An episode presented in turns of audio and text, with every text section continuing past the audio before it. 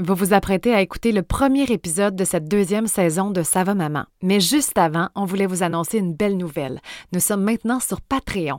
Alors si vous aimez le contenu de Ça va maman et vous aimeriez nous encourager, prendre part à l'aventure avec nous, ben c'est maintenant possible de le faire. Nous avons créé deux forfaits pour vous. Le forfait Petit Café à 3 dollars par mois. Donc vous aurez plusieurs avantages, euh, dont celui de recevoir les épisodes deux semaines avant tout le monde, toutes nos nouveautés concernant les autres projets de Ça va maman et on va nommer votre nom dans un de nos épisodes en guise de remerciement. Ou encore le forfait verre de vin à 9 dollars par mois où vous aurez évidemment tous les avantages du forfait Petit Café, mais en plus, il y aura du contenu supplémentaire que pour vous. Vous aurez entre autres un épisode complet qui ne sera jamais diffusé ailleurs que sur Patreon, une discussion entre Laurie et Jessica sur toutes les coulisses de création pour chaque épisode. Donc tout ce qu'on n'a pas eu le temps de dire dans l'épisode, tout ce qu'on a gardé que pour vous les membres Patreon, des informations supplémentaires sur la problématique de la maman en question, les émotions que ça a éveillées chez nous. Euh, évidemment, j'avais pas le choix de poser la question à Laurie sur qu'est-ce que ça lui avait fait ce premier épisode que vous vous apprêtez à écouter, même si elle est assez discrète d'habitude sur euh, sa vie privée, elle a et finalement, on vous donne 10% de rabais sur notre première conférence, la matrescence, si vous êtes membre du forfait verre de vin à 9 par mois. Sur ce, bonne écoute! Pour débuter cette deuxième saison de Ça maman, on vous présente une maman qu'on a contactée et à qui on a demandé si elle voulait participer. C'est l'histoire de Fabienne. Fabienne, c'est une maman de deux garçons qu'elle a longtemps désirés et qui ont maintenant un pied dans l'adolescence. Dans la foulée des actions antiracistes suite à la mort tragique de George Floyd aux États-Unis, elle se questionne sur ce monde parfois injuste qui nous entoure et s'inquiète quant à l'avenir de ses garçons. Je suis une maman lionne, attentionnée, qui a beaucoup d'ambition pour ses enfants. Et je pense, parce que j'espère que c'est ce qu'ils vont retenir de moi, mes enfants, que euh, euh, que je leur ai tout donné. Vraiment, mon, mon, mon, quotidien, chaque geste que je pose, c'est dans l'optique que ce soit bien pour mes enfants. En vieillissant, tu te rends compte que la vie est pas si facile mm. et tu veux tellement leur éviter des difficultés que tu penses sont évitables. Je pense de génération en génération, on aspire toujours au meilleur pour ceux qui nous suivent, mais c'est mon mm. cas. Pas facile d'être mère et trouver du réconfort est parfois difficile. C'est pourquoi la psychologue Laurie Zéphir, spécialisée en santé mentale maternelle, périnatalité et attachement parent-enfant, va à la rencontre de différentes femmes et leur propose un endroit sécuritaire pour se confier sur les difficultés de leur quotidien. On prend le temps ensuite d'en discuter ensemble, Laurie et moi, pour comprendre les enjeux psychologiques qui y sont rattachés. Je suis en quelque sorte votre voix pour que vous preniez part à la conversation, vous aussi. Je m'appelle Jessica Brazo, journaliste et maman de trois enfants. Et moi, Laurie Zéphir, psychologue et aussi maman. Bienvenue au balado. Ça va, maman? Quand tu me dis justement, je suis très exigeante envers moi-même, donc par conséquent, je suis très exigeante avec eux, ça vient de où cette exigence-là que tu t'imposes? Oh, ben, je pense que ça vient du fait que euh, on a été exigeant avec nous aussi quand on était petits. En fait, moi, je viens d'une famille qui euh, qui valorise beaucoup l'éducation.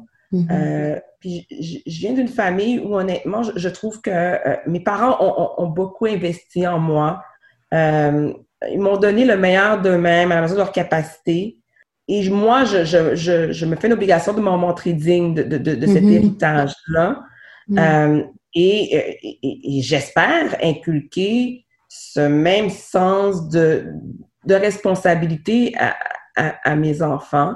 Mais, tu sais, nos parents disaient ça, puis la vie est pas facile. Alors, les, et, nos enfants, c'est le bonheur puis le malheur de leur réalité. Euh, ils, ont le bénéfice de, de, de beaucoup d'acquis euh, qui ont été obtenus euh, en raison du dur labeur de ceux qui les ont précédés, mm-hmm. leurs parents, leurs grands-parents. Mm. Puis c'est tant mieux et c'est ce qu'on veut. Mais ça pose le fait que il y a certaines aspirations qu'ils n'ont pas ou qu'ils ne comprennent pas parce hmm. qu'il y a des réalités qu'ils n'ont pas connues. Qu'est-ce que tu veux dire par là quand tu penses à ça, par exemple? Ben, moi, je pense à, par exemple, euh, ben, moi, mes, mes parents ont acheté euh, leur première maison, j'avais 7 ans. C'est très correct, là.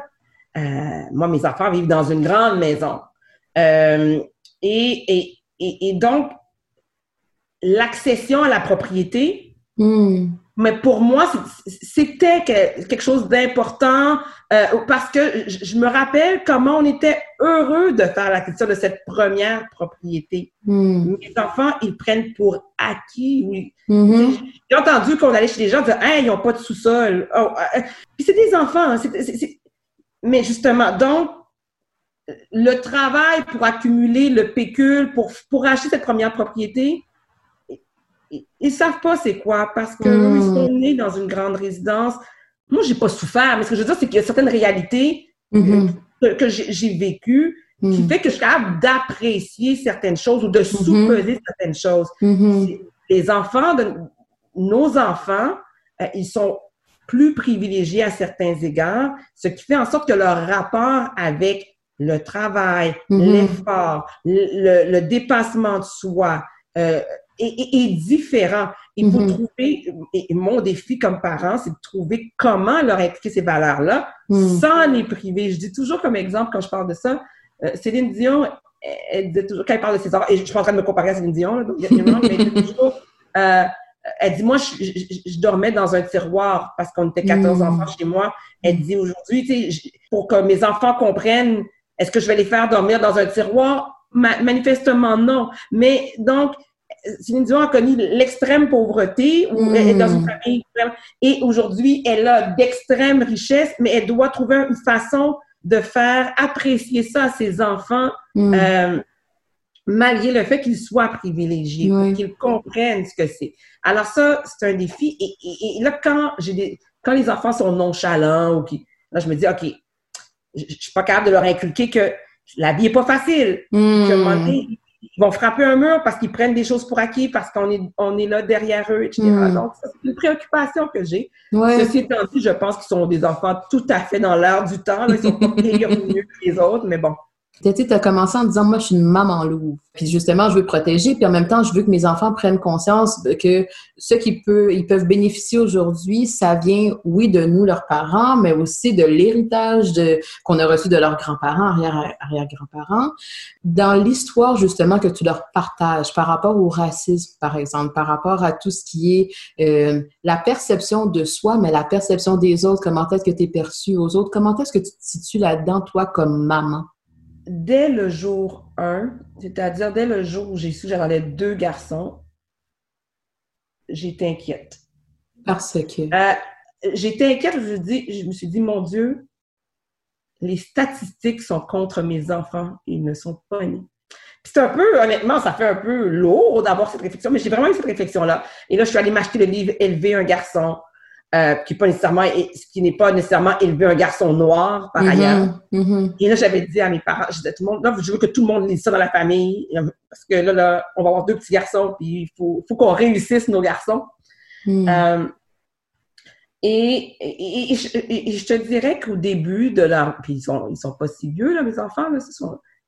Je les ai élevés à être des êtres, je pense, parce que j'essaie accomplis, euh, je les ai exposés au plus grand nombre de choses possibles. Mhm. Euh, sont des enfants qui ont, qui ont, qui ont la chance de, de voyager, qui ont la chance de faire plusieurs activités Mhm. euh, parascolaires, etc. Sans égard à, à- la couleur de, de leur peau, sans leur...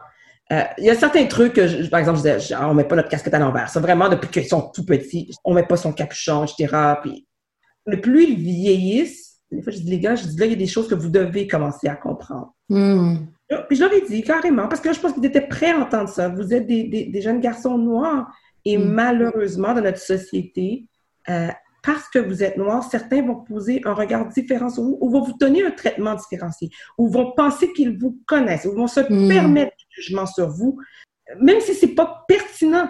Euh, et et- et c'est votre réalité. Et- et oui, vous pouvez dire c'est pas juste, c'est pas juste, mais c'est comme ça. Toi, dans ton cœur de maman, quand tu as cette discussion-là avec tes enfants, tes enfants que tu vois comme étant beaux, accomplis, que tu sais que tu as pu leur offrir autant de possibilités puis d'opportunités, dans ton cœur de maman, tu te sens comment d'avoir cette conversation-là?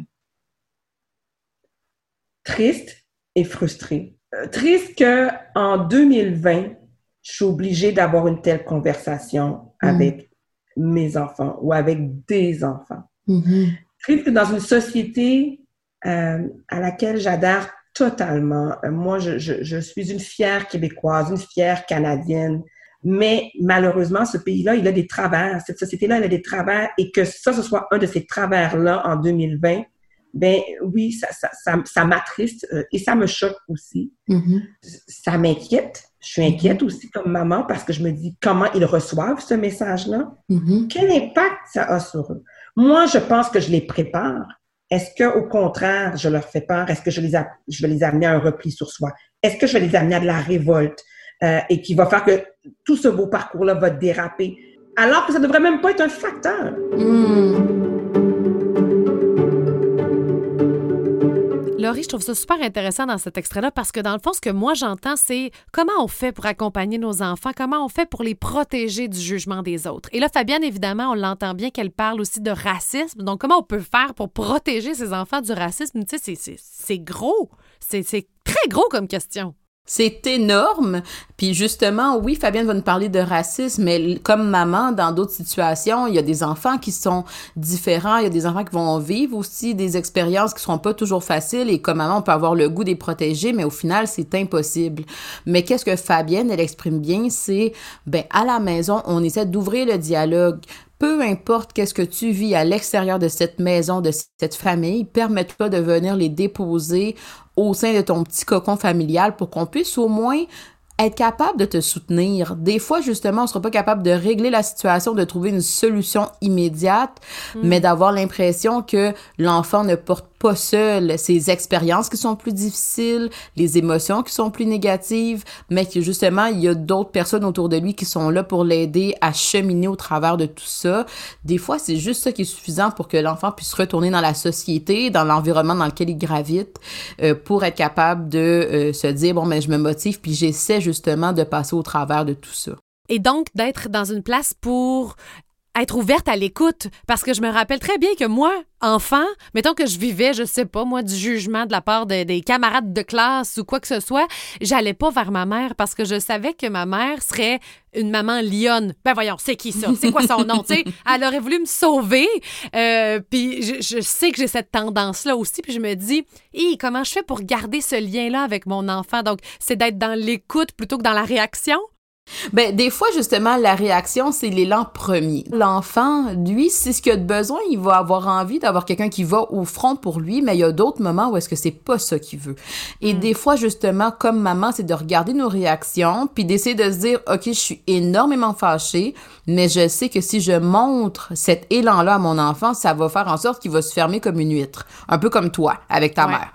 Mais si on est de l'autre côté puis qu'on le sait que ben mon enfant il est peut-être plus sensible, plus, plus timide, ben je vais essayer d'être particulièrement sensible à comment est-ce que lui a envie de passer au travers de tout ça. OK, t'as pas envie que j'aille voir la direction pour l'instant, c'est correct. Comment est-ce que tu voudrais que les choses se passent? Et là, on écoute et on essaie de trouver un bon, un, bon compromis, un juste compromis. Parce que c'est sûr que des fois, il y a des enfants qui voudraient absolument pas jamais qu'on vienne les aider à euh, signaler certains problèmes, par exemple. Et ça, des fois, on, on peut pas. Tu sais, si on est au courant qu'il y a de l'intimidation à l'école, comme parent, on peut pas juste avoir les, les pattes levées puis dire, bon, mais je fais rien parce que mon enfant me l'a demandé. Mais on peut quand même trouver un juste milieu. Est-ce qu'il y a des personnes avec qui tu accepterais que j'en parle? Est-ce que tu accepterais qu'on se dise, bon, ben, je regarde comment est-ce que ça va pour les prochains jours, mais si c'est pas réglé à telle date, ben là, j'essaierai d'en parler à quelqu'un à l'école. Bref, on essaie de trouver une entente avec l'enfant pour qu'il puisse se sentir écouté, compris et respecté là-dedans. Ah, je comprends. Puis est-ce que c'est la même chose dans la préparation? Parce que Fabienne, c'est ça qu'elle disait. Elle dit j'essaie de les préparer. Est-ce qu'on devrait préparer nos enfants ou laisser venir à mesure que euh, leur besoin se fait entendre? Quand ils nous posent une question, par exemple. Oui, ben c'est sûr que lorsque l'enfant pose la question, c'est un signal qu'on a de ah, il est au courant de quelque chose. Par exemple, si euh, un de nos enfants à l'école voit quelque chose, là on a parlé du racisme, donc voit un événement ou des paroles racistes qui sont dites dans la cour d'école, puis il en parle. Ça, ça veut dire qu'il a compris quelque chose et il a envie d'utiliser son parent pour mieux interpréter qu'est-ce qu'il a vu ou entendu. Et là, en fonction de l'âge de l'enfant, c'est sûr qu'on va vouloir savoir, mais qu'est-ce qu'il a compris? Donc, on lui demande, qu'est-ce que tu as compris de ça, toi? Qu'est-ce que tu penses qui s'est passé? Et à partir des mots qu'il va nous partager, c'est ça qu'on peut réutiliser pour l'aider à mieux comprendre, l'aider à mieux nuancer aussi qu'est-ce qu'il a vu ou entendu. Donc l'âge de l'enfant va, va certainement influencer le discours qu'on va lui partager, mais dans la préparation. Oui, il y a quelque part où est-ce qu'on veut préparer nos enfants face aux difficultés qu'ils pourraient euh, expérimenter, mais encore une fois, c'est toujours d'y aller avec un juste équilibre qui est pas toujours facile à trouver, j'en conviens, là, mais des fois, il y a des parents qui veulent peut-être trop préparer en se disant, bon, ben je vais en parler dès que l'enfant, il a 4 ans, 5 ans, 6 ans parce que je veux être sûr qu'il arrive pas la, que ça lui arrive pas. Mais au final, peut-être que c'est trop tôt. Peut-être que l'enfant, il est même pas au courant de ça puis il en est même pas conscient. Donc, c'est d'essayer de voir, OK, où elle en est sa compréhension. Oui, je veux le préparer par rapport à certaines choses, mais est-ce que justement je fais juste en parler une fois de temps en temps ou parce que lui m'en parle régulièrement, je vais en parler plus souvent? Hmm. Alors, il y a quelque chose là-dedans dans le rythme de l'enfant à respecter aussi.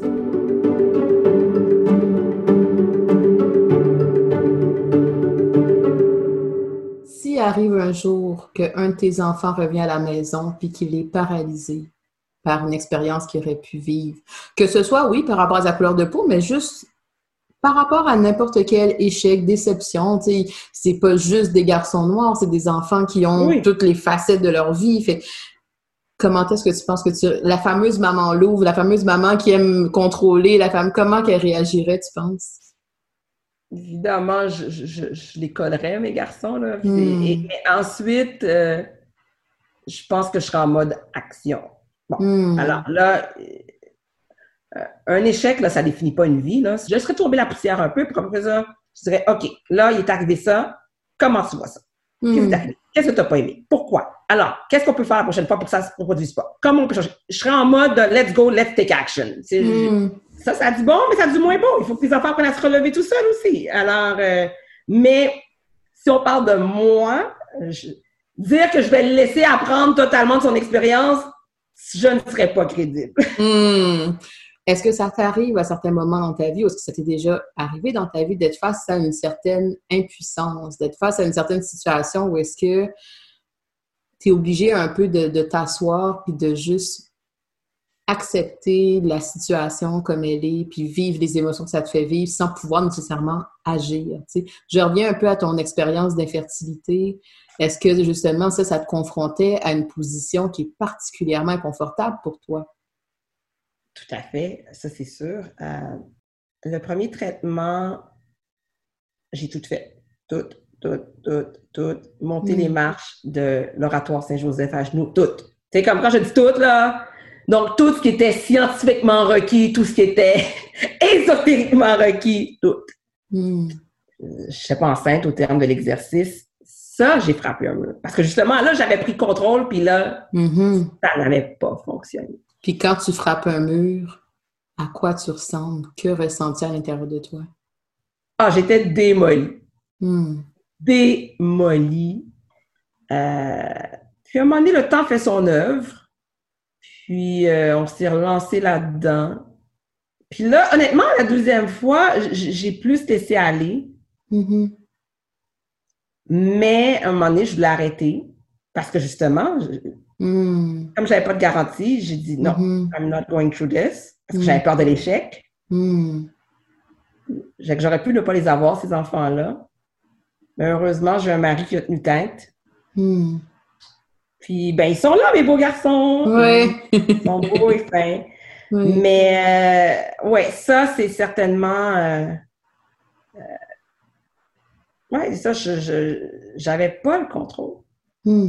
Est-ce que tu as l'impression que, un peu de la même façon, quand dans le processus de fertilité, à un moment donné, j'ai comme eu cette expérience-là d'être confrontée à l'impuissance, est-ce que tu as l'impression que des fois, dans le discours qu'il y a eu dans les derniers mois par rapport à tout ce qui est racisme et tout ça, que c'est venu un peu activer ou réveiller ou chicoter un peu ces sentiments-là d'impuissance par rapport à l'expérience que tes fils pourraient vivre plus tard? Ou...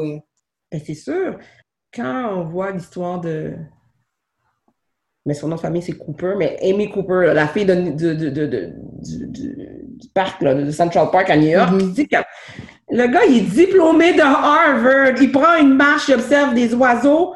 Puis s'il y avait eu un policier, si la police avait été juste plus proche ou, tu sais, comme un peu plus nerveuse, là. Peut-être que ce gars-là ça serait fait tirer parce Mm. qu'il y a une madame comme qui décide que elle, on lui demande de mettre son chien en laisse puis que ça l'écœure. Mais garde, on, on va mettre la vie d'un noir. C'est quoi un noir? Sais, on va, le- Mm. on va faire une fausse déclaration, on va inventer une histoire, puis si ça dégénère comme, comme ça dégénère tout le temps aux États-Unis, ben so be it. Mhm. Mon Dieu. Mm. Moi, j'ai toujours dit que je voulais mes enfants à, à Harvard. Puis pour la première fois de ma vie, je me dis, Mm. je veux rien savoir qu'ils vivent aux États-Unis Mm. pour un diplôme qui va peut-être leur rendre, qui- de un, que c'est mon rêve, de deux, de deux, qui va peut-être les mettre leur vie en péril dans une société qui n'est pas capable Mm. de- de- de- d'apprécier ou, ou- ou de respecter euh, la vie d'une personne de race noire et encore moins d'un homme, d'un Mm. jeune homme de race noire. C'est quoi l'émotion derrière ce- cette espèce de distance-là qui est apparue? Ben ça, honnêtement, c'est drôle parce que ma soeur, je lui dis ça. Moi, depuis que les enfants sont... Elle était dans mon ventre. Mm. Je suis allée visiter Harvard. Je leur ai acheté un petit T-shirt Future Harvard Freshman. Euh, euh, je leur disais quand ils étaient petits, en leur donnant un bisou quand ils dormaient, tu iras à Harvard, c'est brainwashing. Puis, ben, le jour où je dis ça, je dis, ah, j'ai dit, moi, là, j'ai dit, c'est terminé. J'ai dit ça, là, j'ai dit, euh, c'est bien beau, là, les, les rêves et l'ambition, mais je ne mettrai pas la vie de mes enfants. Ma soeur était comme, voyons donc, je peux pas croire que tu dis ça. J'ai dit, ah non, it doesn't work it. Puis ça, je, je sais pas, les gars sont trop jeunes pour, pour dire s'ils veulent faire. Mm. J'en ai un qui m'a déjà dit qu'il veut faire des études à l'étranger. Euh, ben, puis Harvard, de toute façon, ça veut pas dire que même s'il voulait y aller, qu'il qu'il serait accepté ça, mais au-delà de ça, que, que, que j'abandonne ce, ce rêve-là pour cette Mm. raison-là, parce que j'ai crainte pour leur vie, Mm. mais c'est choquant. C'est de la peur. Ah ben certainement, j'ai- peur. C- Mm. Ça rendu là, oui, c'est de la peur parce qu'on revient à du basique. Mhm. C'est comme, c'est que ton enfant se fasse défigurer, c'est le meilleur, c'est- peut-être le meilleur scénario, ou pire qu'il se fasse enlever la vie. Mm. Alors, euh, c'est c'est pas normal qu'on soit habité par cette peur-là, mais là, elle est là.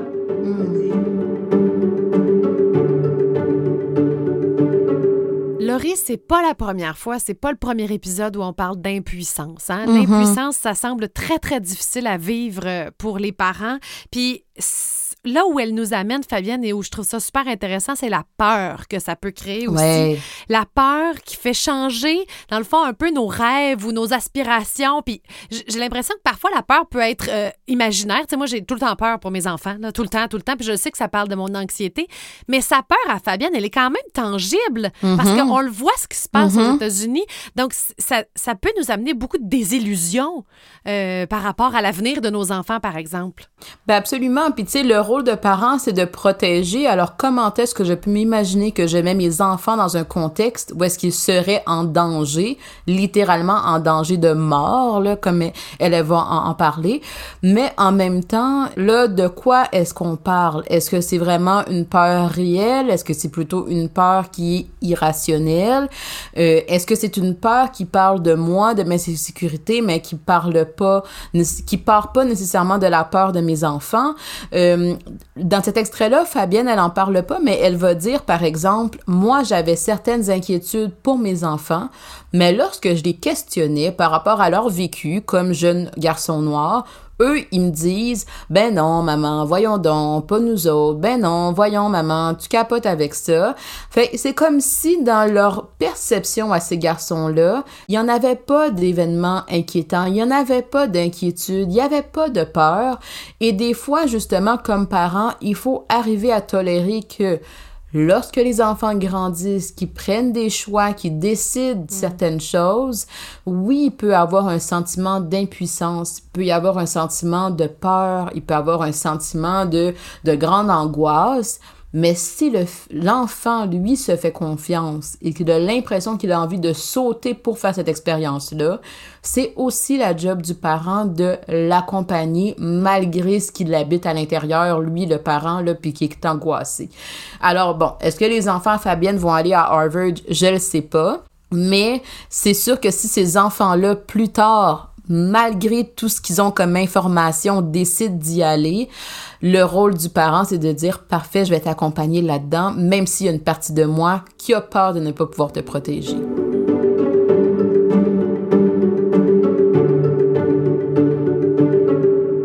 Est-ce que tu penses que les mamans autour de toi qui sont d'une autre origine ou peut-être qu'ils ne sont pas justement racisées, penses-tu qu'elles sont conscientes de la peur qui peut venir avec l'éducation d'enfants noirs, l'éducation de, de, de, justement faire attention à ci, faire attention à ça. Est-ce que tu penses qu'ils sont conscients de cette peur-là?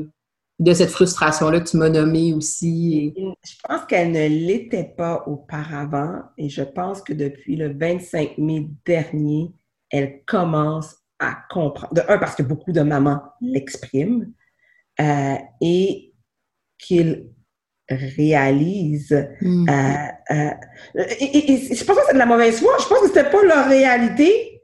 Euh, puis donc, euh, portaient pas attention à ça. mais quand je dis, ben oui, moi je dis à mes enfants de pas aller à l'épicerie avec un sac à dos rempli. C'est littéralement ça. Je demande d'aller chercher du lait à, l'épicerie. Je, tu vas dire que ton sac à dos parce que tu y vas à vélo, vide tout. Je n'y rien, rien, rien hmm. dans le sac à dos à part le 20 que je te donne pour aller l'acheter.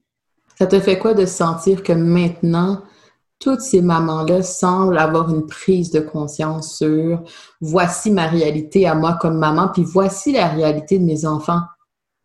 Ben, écoute, moi, euh, je suis, j'ai été agréablement surprise par certaines réactions de, personnes de notre entourage qui ne réalisaient pas, puis on en a parlé à nos enfants. Mm. Et, leurs enfants, ce sont les futurs collègues, les futurs patrons de, nos, de mes enfants. Mm-hmm. Alors, euh, puis une maman, c'est une maman. Alors, une maman qui entend une autre maman exprimer une inquiétude, elle se met à, à ta place. Elle est empathique. Elle comprend. Et je pense que l'avenir va passer par beaucoup de ces mamans-là qui, qui viennent de comprendre la réalité hmm. des, mamans racisées et qui vont transmettre euh, des messages euh, d'amour et de respect à leurs hmm. enfants qui vont grandir avec les nôtres. Fait moi, je pense que là-dessus, je suis optimiste. Je dis pas que je suis pas naïve, mais je suis optimiste. Je pense que hmm. ça va faire un homme de chemin puis qu'il y a beaucoup de mamans qui sont parties de la solution. Oui, c'est intéressant comment tu... C'est comme ça on fait la boucle avec le fait que tantôt on disait « Ouais, tu assumes beaucoup la responsabilité du développement de tes enfants et tout ça, mais c'est comme si justement dans cette responsabilité-là qu'on se porte comme maman, il y a aussi quelque chose qu'on peut venir réparer, un peu échanger les choses. Oui, des fois, peut-être qu'on va assumer leur, succès, leurs échecs, mais on peut aussi justement assumer l'éducation qu'on leur donne comme citoyens de demain. Si tu avais à laisser un message à une maman comme toi en ce moment qui est enceinte d'un petit euh, garçon noir qui est en train de se dire les statistiques jouent contre moi, qu'est-ce que tu lui dirais? Je lui dirais que cette inquiétude qu'elle a là va l'amener à réaliser de grandes choses et que euh, cette réflexion-là qu'elle se fait, c'est parce qu'elle est déjà en train de, de, de, travailler à l'avenir de, son enfant. Donc, qu'elle se fasse confiance, qu'elle, oui, elle est en arrière-pensée l'existence de ces statistiques-là, mais qu'elle ne se laisse pas justement paralyser parce que les statistiques, elles sont faites pour être déjouées. Donc, on les garde dans le rétroviseur, mais on regarde en avant. Je pense que aussi les réactions qu'on a vues dans la du décès de George Floyd nous permettent d'être optimistes ça a pris du temps. Moi, je pense que ça a pris trop de temps. Je ne peux pas croire que ça a pris comme, que quelqu'un se fasse écraser comme un insecte pendant neuf minutes pour que la, planète se réveille. Mais c'était ça le seuil qu'il fallait atteindre manifestement. Mais là, je vois que la planète s'est réveillée. Pas mm. tout le monde, mais beaucoup de gens. Une masse significative et critique. Après 500 ans, on n'est pas encore venu à bout de la discrimination raciale. Alors, prétendre qu'on va le faire en, 500 jours, ça serait naïf. Hmm. Mais est-ce qu'on va cheminer la bonne direction? Je pense que oui. Hmm. Si vous avez aimé l'épisode, faites-le nous savoir. Vous pouvez rédiger un avis et mettre des étoiles sur iTunes, cliquez j'aime et laisser un commentaire sur YouTube ou encore partager les épisodes. Ça nous aide vraiment à faire connaître le balado. Merci. Si vous connaissez quelqu'un qui aurait besoin d'entendre cette conversation, envoyez-lui. Et pour encore plus de contenu, rejoignez-nous sur Facebook, Instagram et YouTube ou encore sur notre site web savamaman.com. Prenez note que ce balado ne remplace pas un processus thérapeutique. Si vous éprouvez des difficultés psychologiques, sachez que des ressources sont disponibles dans votre région pour une aide personnalisée à vos besoins. Et finalement, merci à vous de croire en notre projet.